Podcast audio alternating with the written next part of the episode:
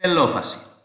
Όταν κάθε μια από τις δύο πλήρες σειρές χρωμοσωμάτων που δημιουργήθηκαν κατά την ανάφαση φτάσει στον πόλο του κυτάρου προς τον οποίο κατευθυνόταν, αρχίζει το τελικό στάδιο της πυρηνικής διαίρεσης, η τελόφαση. Στη διάρκεια της συμβαίνουν οι ακριβώς αντίστροφες διαδικασίες από αυτές που συνέβησαν στην πρόφαση.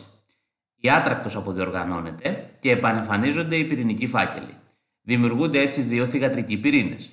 Σε καθέναν από αυτούς, τα χρωμοσώματα επανέρχονται στη μορφή του δικτύου χρωματίνης της μεσόφασης και επανασχηματίζεται ο πυρηνίσκος.